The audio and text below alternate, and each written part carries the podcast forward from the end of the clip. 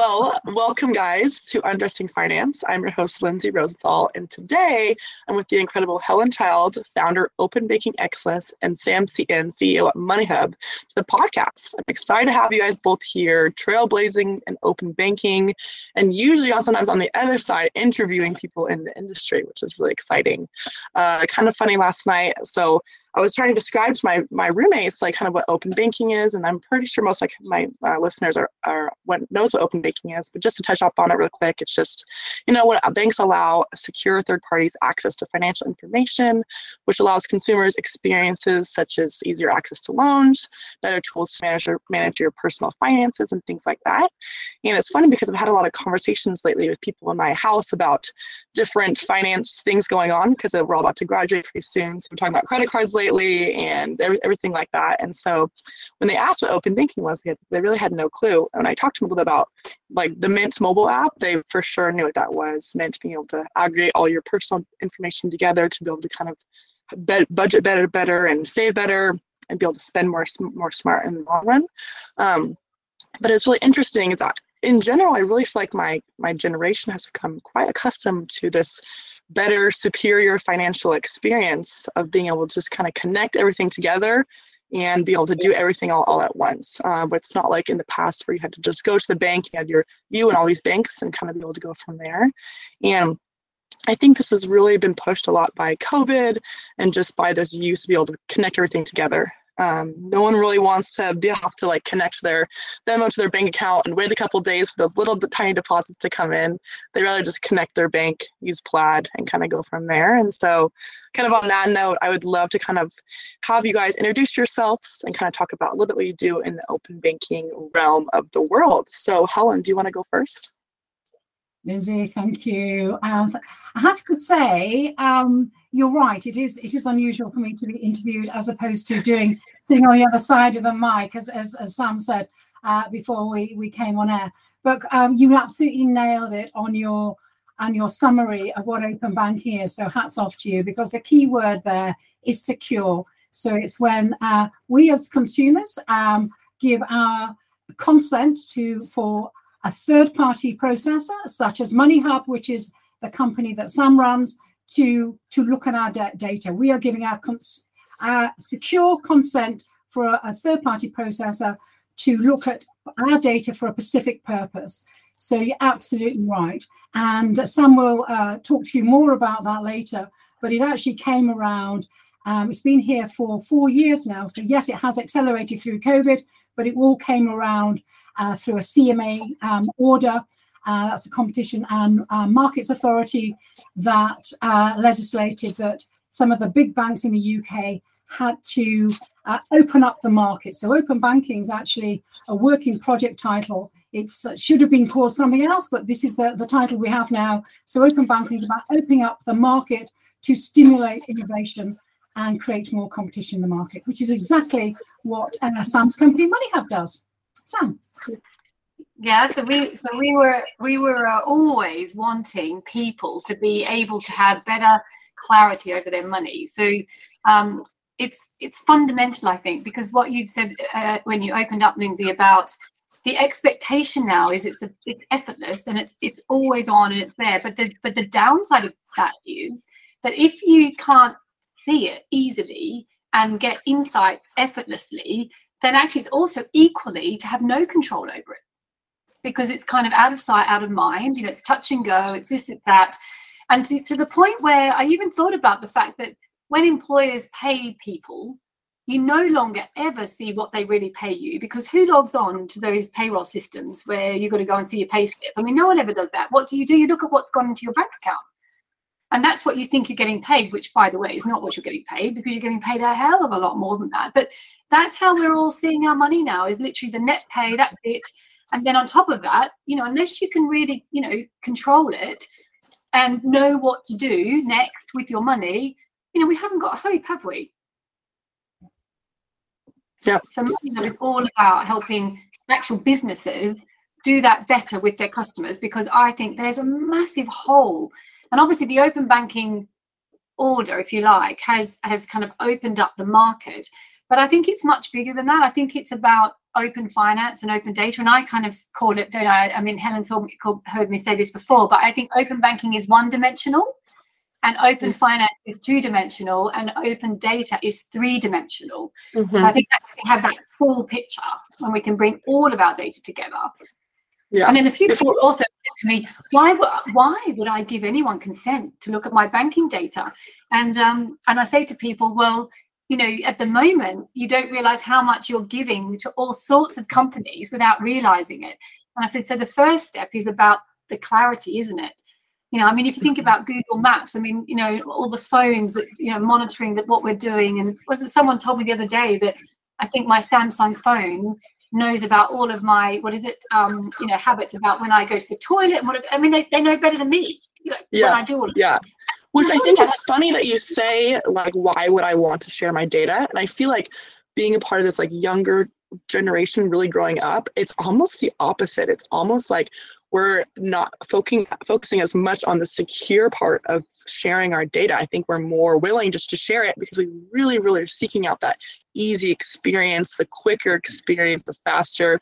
I feel like on the other hand, it's really important that we focus on making sure that who we're sharing it is is important when whereas it maybe in the past it was more like I don't want to share my data because it's it could be really dangerous because financial data is really obviously super important. So it's super interesting on that on that side of things. But it is, um, Lindsay. It's, it's, it's, it's, we've democratized data, and it, the, the important word there it is secure, and the, the, the key word is with consent. So you've you've nailed it again. Mm-hmm. Yeah. Before we dive into things, I would love to kind of hear both of your guys' thoughts on why did you dive into a career in open banking about four years ago or around that time um, versus staying kind of on your own path, your own trajectory? Sam, I would love to hear your story actually. Go for it. So, so mine's a little bit unique uh, in that we, I was uh, Mon- so Money Hub was created by our CTO Dave Tonge in 2013 because he got so frustrated having to fill out loads of rubbish forms that he thought, well, this is crazy. You know, if I could share my banking data, you know, with these forms, it would all be filled out for me. And being a being a true tech, you know, they want efficiency, they don't like any waste, and they like to be able to leverage, don't they? So, um, so he actually um, was the first person to create Money Hub One. He coded it, you know, up and then won Finovate Europe in 2014 with Money Hub One, as we call it. And then Momentum bought it outright, and then it was had a lot of money spent on it to become an enterprise grade platform, which Dave oversaw. And I joined, I joined Momentum to help them commercialize it in around 2016. And then they ran into some trouble in South Africa. They're a big South Africa insurance company, whereby they had to get rid of everything non-core. It was due to po- political environment, the economy at that time. So, um, so they said to me, and I, I didn't know what non-core meant. Everything non-core off the books, and I'm thinking to myself, well, what does that mean? And they said, well, that means Money Hub's going in the bin. I'm like, no way. And I thought, no, you can't put Money Hub in the bin. Open banking's coming. Dave set it all up so that actually then we're going to have this secure, tokenized way of bringing in the data. I thought, oh no, that's crazy. So I said to them, I said, well, if you're going to put it in the bin, I'll buy it.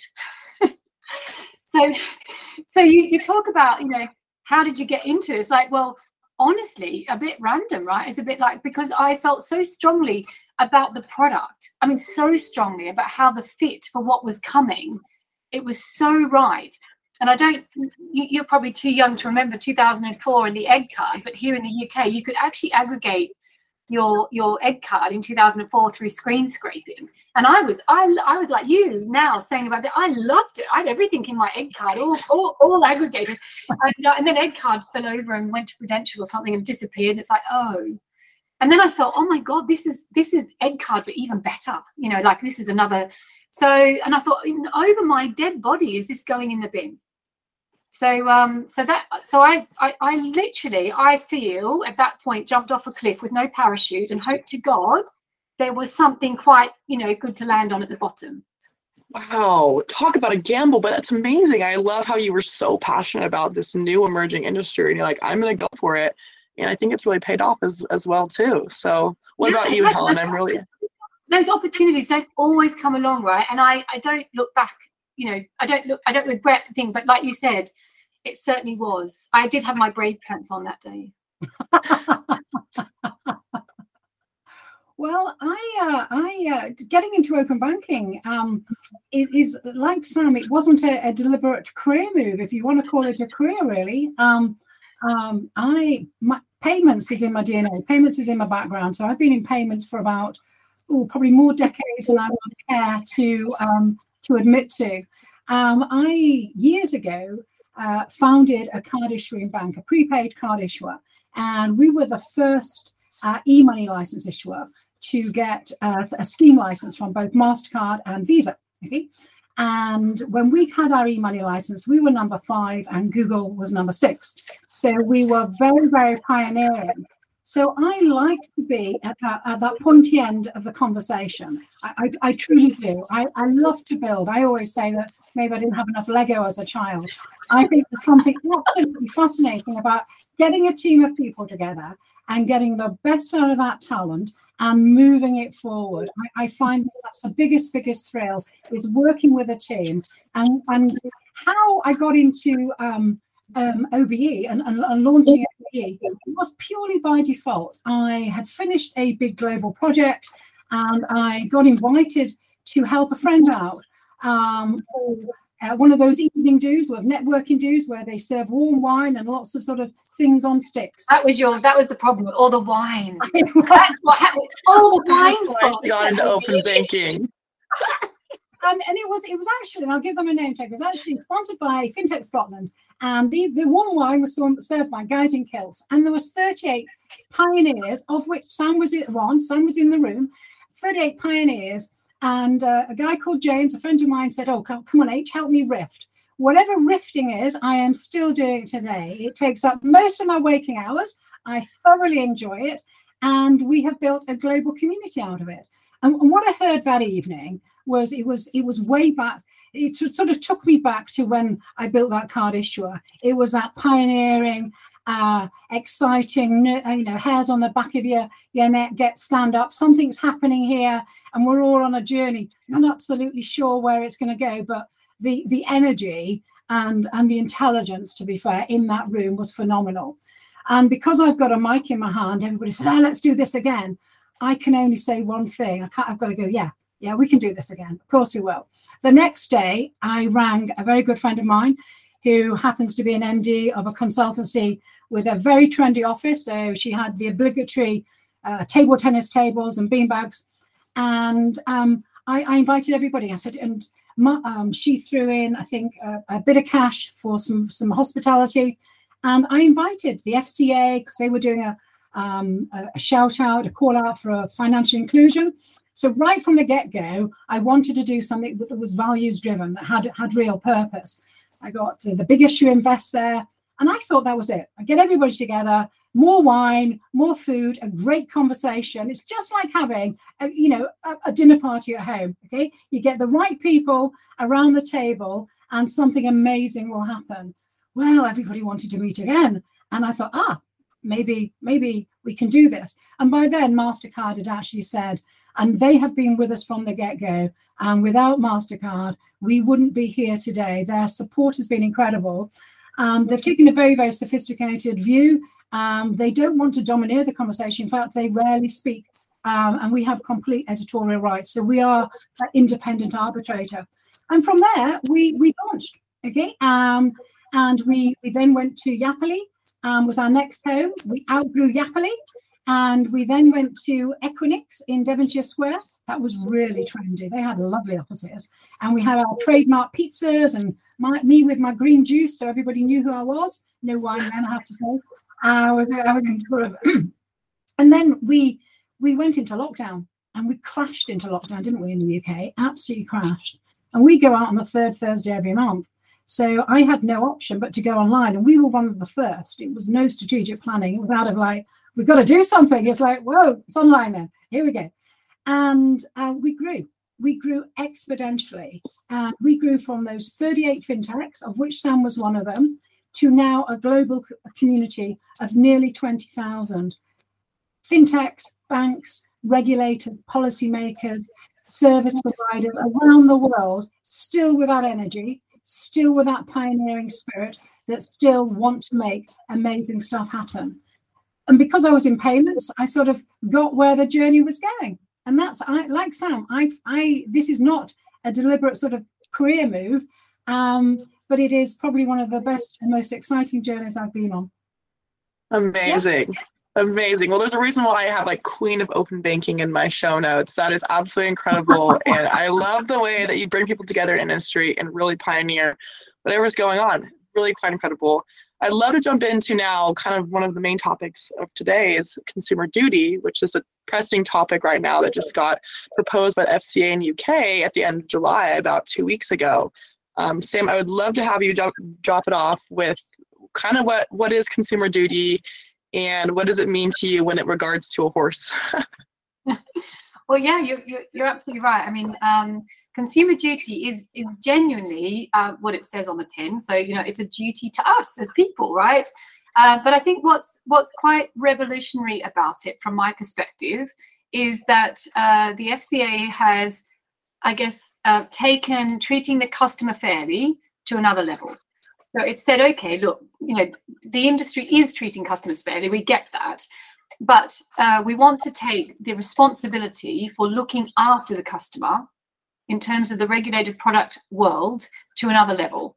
And so what they've done is they've obviously looked at how to do that and come up with the idea and followed through in terms of any regulated product provider. And it doesn't matter what you sell.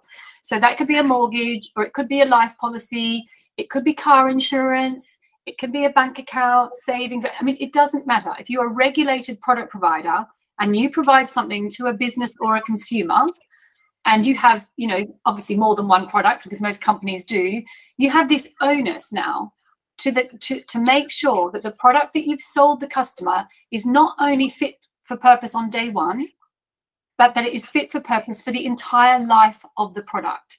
And that is a massive shift for our industry. And the reason I'm so excited about it is because I am such an advocate of financial services shifting to a more customer focused or customer centric proposition. I'm a really big believer that if you just focus on the customer and what their needs are, that you will still be able to make money selling your products and services to that customer, but you'll end up with a more engaged, happy customer because you'll have sold them products and services at the time when they need them, not when they don't need them, and also that they can afford them and it's right for them. And so that's why I've been a bit, but this now is actually almost forcing their hand to say, actually, selling someone a product is the beginning. You know, if, if that's what you're doing, if that's what's in your DNA to kind of what I call flogging product, well, fine. But now you have to make sure that that product you sold to that customer you know, for 30 years, if the mortgage with you with you for 30 years, if the life insurance policy is 30 years, and it's actually it's not time box. So if, for example, you sell them at today and a week later you've got a, a better product that's more appropriate for that person, then guess what? You need to let them know. And the, the onus is on you as the product provider to let the customer know. So finally, the customer, you know, is actually getting what I call serviced. I mean, you sell the product and then you get serviced as a customer wow you are you know in, in, which which is so unique. And i just think it, ties in with why i feel so strongly about you know it being customer centric because my view is that the way financial services takes products to market it's very difficult for us as consumers to really know whether that is the right product for us. I, I know i've said to um, helen before i think you know, if you'd said to me, I need to take a car apart and put it back together in order to get my driving license, you know, I'd be on the bus because it's not it's not that I couldn't do that, right? I'm sure if you you know if I put my mind to it and you know had a spare year or so to you know take the car apart and put it back together, I'm sure I could actually do it. But I don't want to do it. I have no interest in taking a car's engine apart and putting it back together. But you know, every mechanic out there is going to be driving the car, aren't they? Because they love that and that's how I feel it is for financial services. Anyone who loves, you know, the technicalities of money, they thrive on what we do and they're brilliant. They know exactly what they're doing. But the rest of the world out there, which is what, 95%, they're not interested in how money works. It's an enabler. It just lets you live your life. So this 95% of the customer base is not living their life in the way that they should because you know they, they can't possibly know what they don't know so what I'm really pleased about is the regulators put that onus back on the actual product provider to say you are responsible for making sure it is right for the customer, it's right every day for the customer, and that you don't have something else that isn't better or fit for purpose that you can help them with. Mm-hmm. that's why I think it's so unique about the financial service industry is that the the consumer is really usually at a disadvantage. They don't usually know what's going on. It's not like a lot of different. If you go to the grocery store, you see an apple, you know what that is. But with the financial service industry, you really don't have a hard time reading the fine print, especially if you don't have a degree in finance or 20 years in the industry. And so I think it's a super super important act. Um, Helen, I would love to hear your thoughts, and then eventually I'd love to move into thoughts that this is really trailblazing for financial industries in, in general. And I feel like UK is really leading this this this this movement. And I think it'd be interesting to hear you guys' thoughts on how this kind of could affect the rest of the world with, you know, open banking and even financial services and making sure that the consumer is really at the forefront of this of the products. Well, all credit to Sam. If anybody wants to learn more about consumer duty, there are two amazing pieces of content and that it would be remiss of me if I didn't give them a plug. One is a fantastic piece of content that everybody is talking about, and it is shot uh, with Sam and her mum, I believe, at her stables. And Sam, I, I can't remember the name of your horse. Your horse Ludico. My lovely horse, Ludico. Ludico, Sam Ludico. Okay, it is a fabulous clip. It is. It is really easy to understand. And what Sam has really done is that she's made it accessible. She's actually made a piece of quite dry uh, regulation that everybody has to comply with. You know, and what does that mean in our sector? If people don't comply with it, there will be fines. Okay, so the banks can make, you know, they have option A, make provision on your balance sheet for fines, or two, you know, get on the journey and, and comply. So what Sam has done is she's made it accessible. She's made it. Um, you know, very relevant to, to everybody. So one is the, the clip with Sam and Ludo. Um, I, don't think I pronounced his name right, but uh, there, there, and I'll, I'll link the clip too because it's pretty special. He won't, he won't be bothered. and the other one, uh, for, for a really keen horsey girl, that's not good.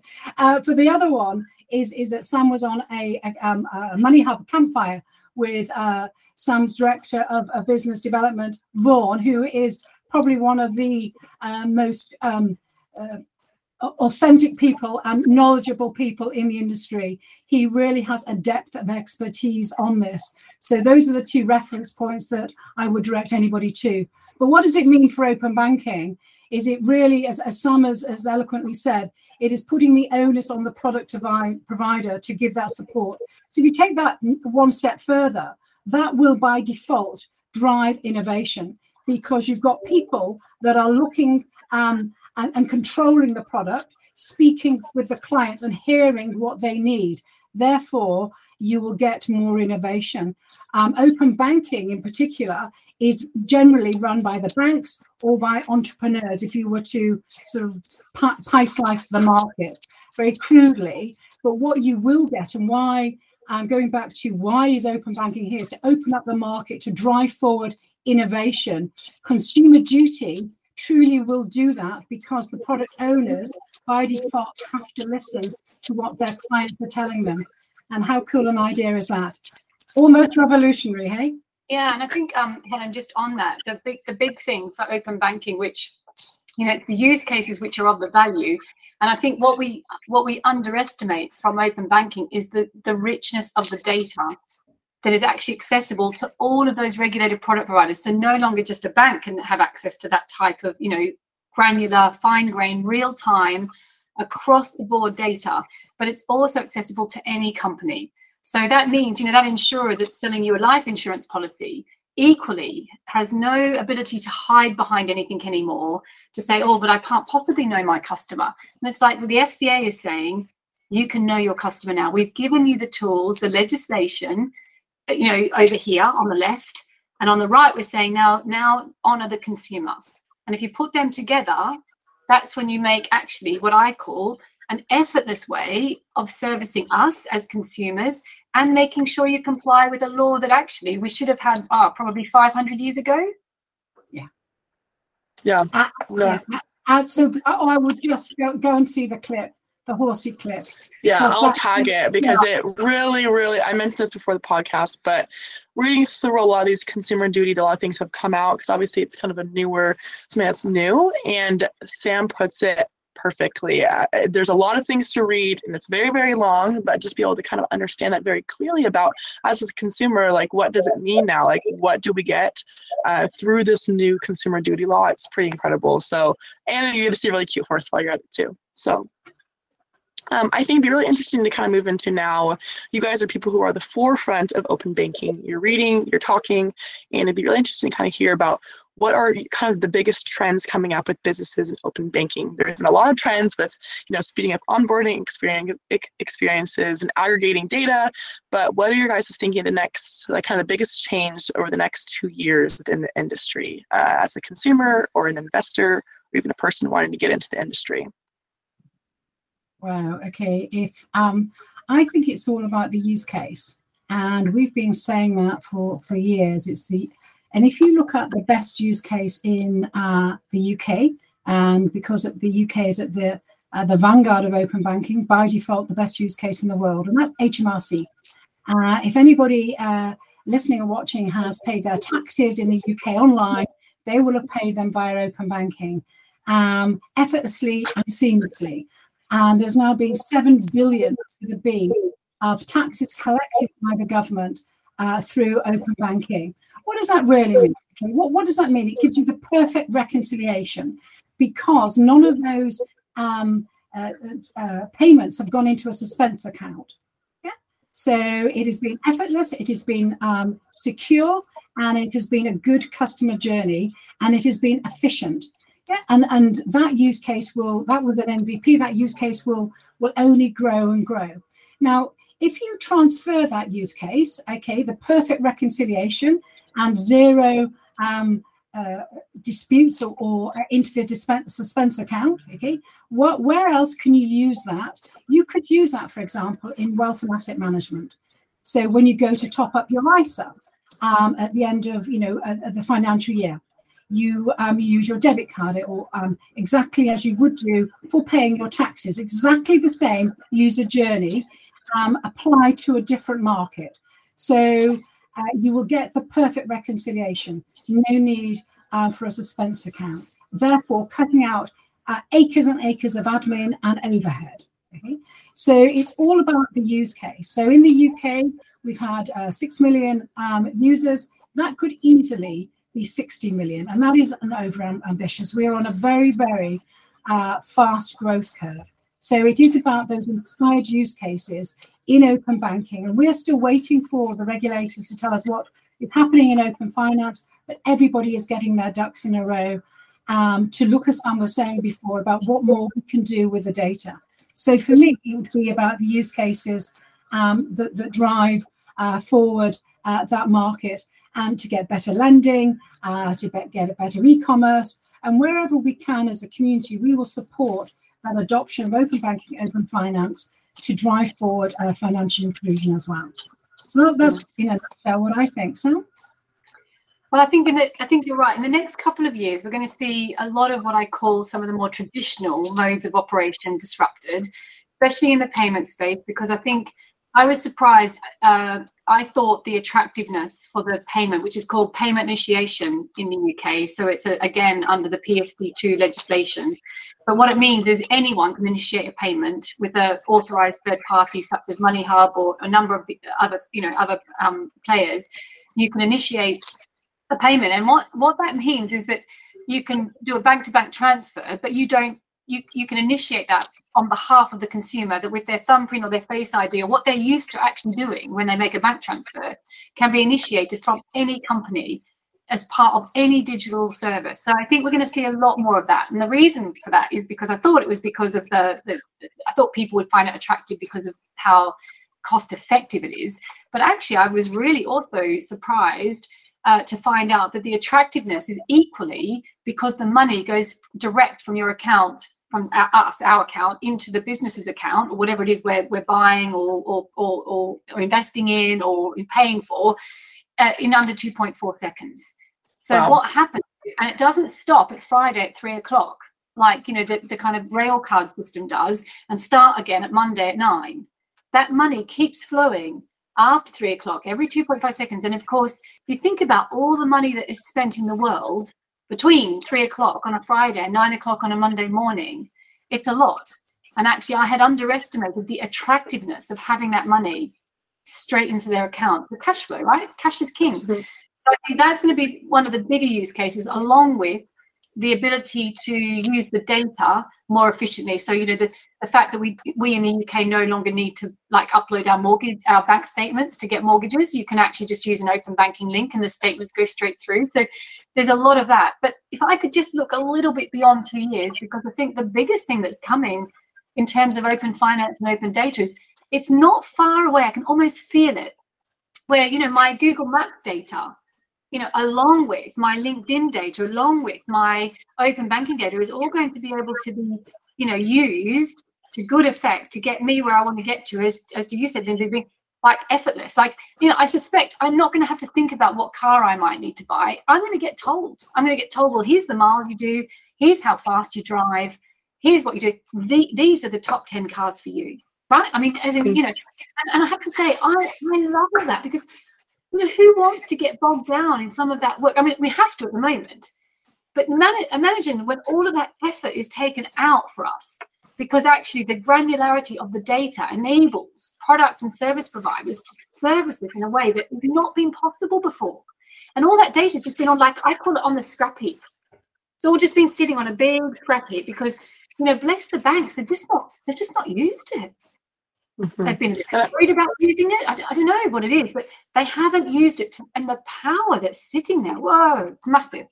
Mm-hmm. And I think it all really just, I feel like everything you just mentioned all really comes down to time. Like we as humans are want to be extremely time efficient because life is short. You just don't have a lot of time in your hand. And so we can use these tools to minimize the amount of time you're, you're waiting on trying to find a car or you're, or you're sending payments or you're getting connected to anything. And I think it's interesting, the whole like automatic payments like 24 7 is, is reminds me of the whole why people are starting to use crypto and things like that and just be able to send it automatically from wallet to wallet. And I think this is kind of how the normal fiat fiat money is trying to do the same thing, is being able to send it instantly 24/7, which is super super interesting. But I think before I we run out of time, I would love to kind of hear just being like extremely innovative woman powerhouses in the fintech spaces. What are kind of pieces of advice that you'd give to either young professionals or people wanting to kind of get into the industry and excel like YouTube will help? Helen, um, what advice would I give? Um, I have a, a, a I'm very values driven, so that would be be my advice. And I um one of the the podcasts I listen to is called High Performance, and they always talk. That's where they um they interview um, entrepreneurs and sportsmen and uh, politicians to find out what makes people um, deliver to to a high standard. And they always ask what their non-negotiables are. And I think one of my non-negotiables is is having a team around me that is that is value driven and, and very resilient. So I think that anybody that wants to get into open banking, they need to be resilient. Okay, um, it, we we work in a very agile environment that is fast moving. It is fun, um, but it is it is um, it, it, it is long hours. Okay, if there is no everybody works incredibly hard in open banking because everybody's very very driven for good yeah, people want to make a huge difference. So, um, but, but going back to the values driven piece, my advice would be stick to your core values. And one of mine is always passing the mic to a woman whenever I can. So, with that lovely segue, Sam.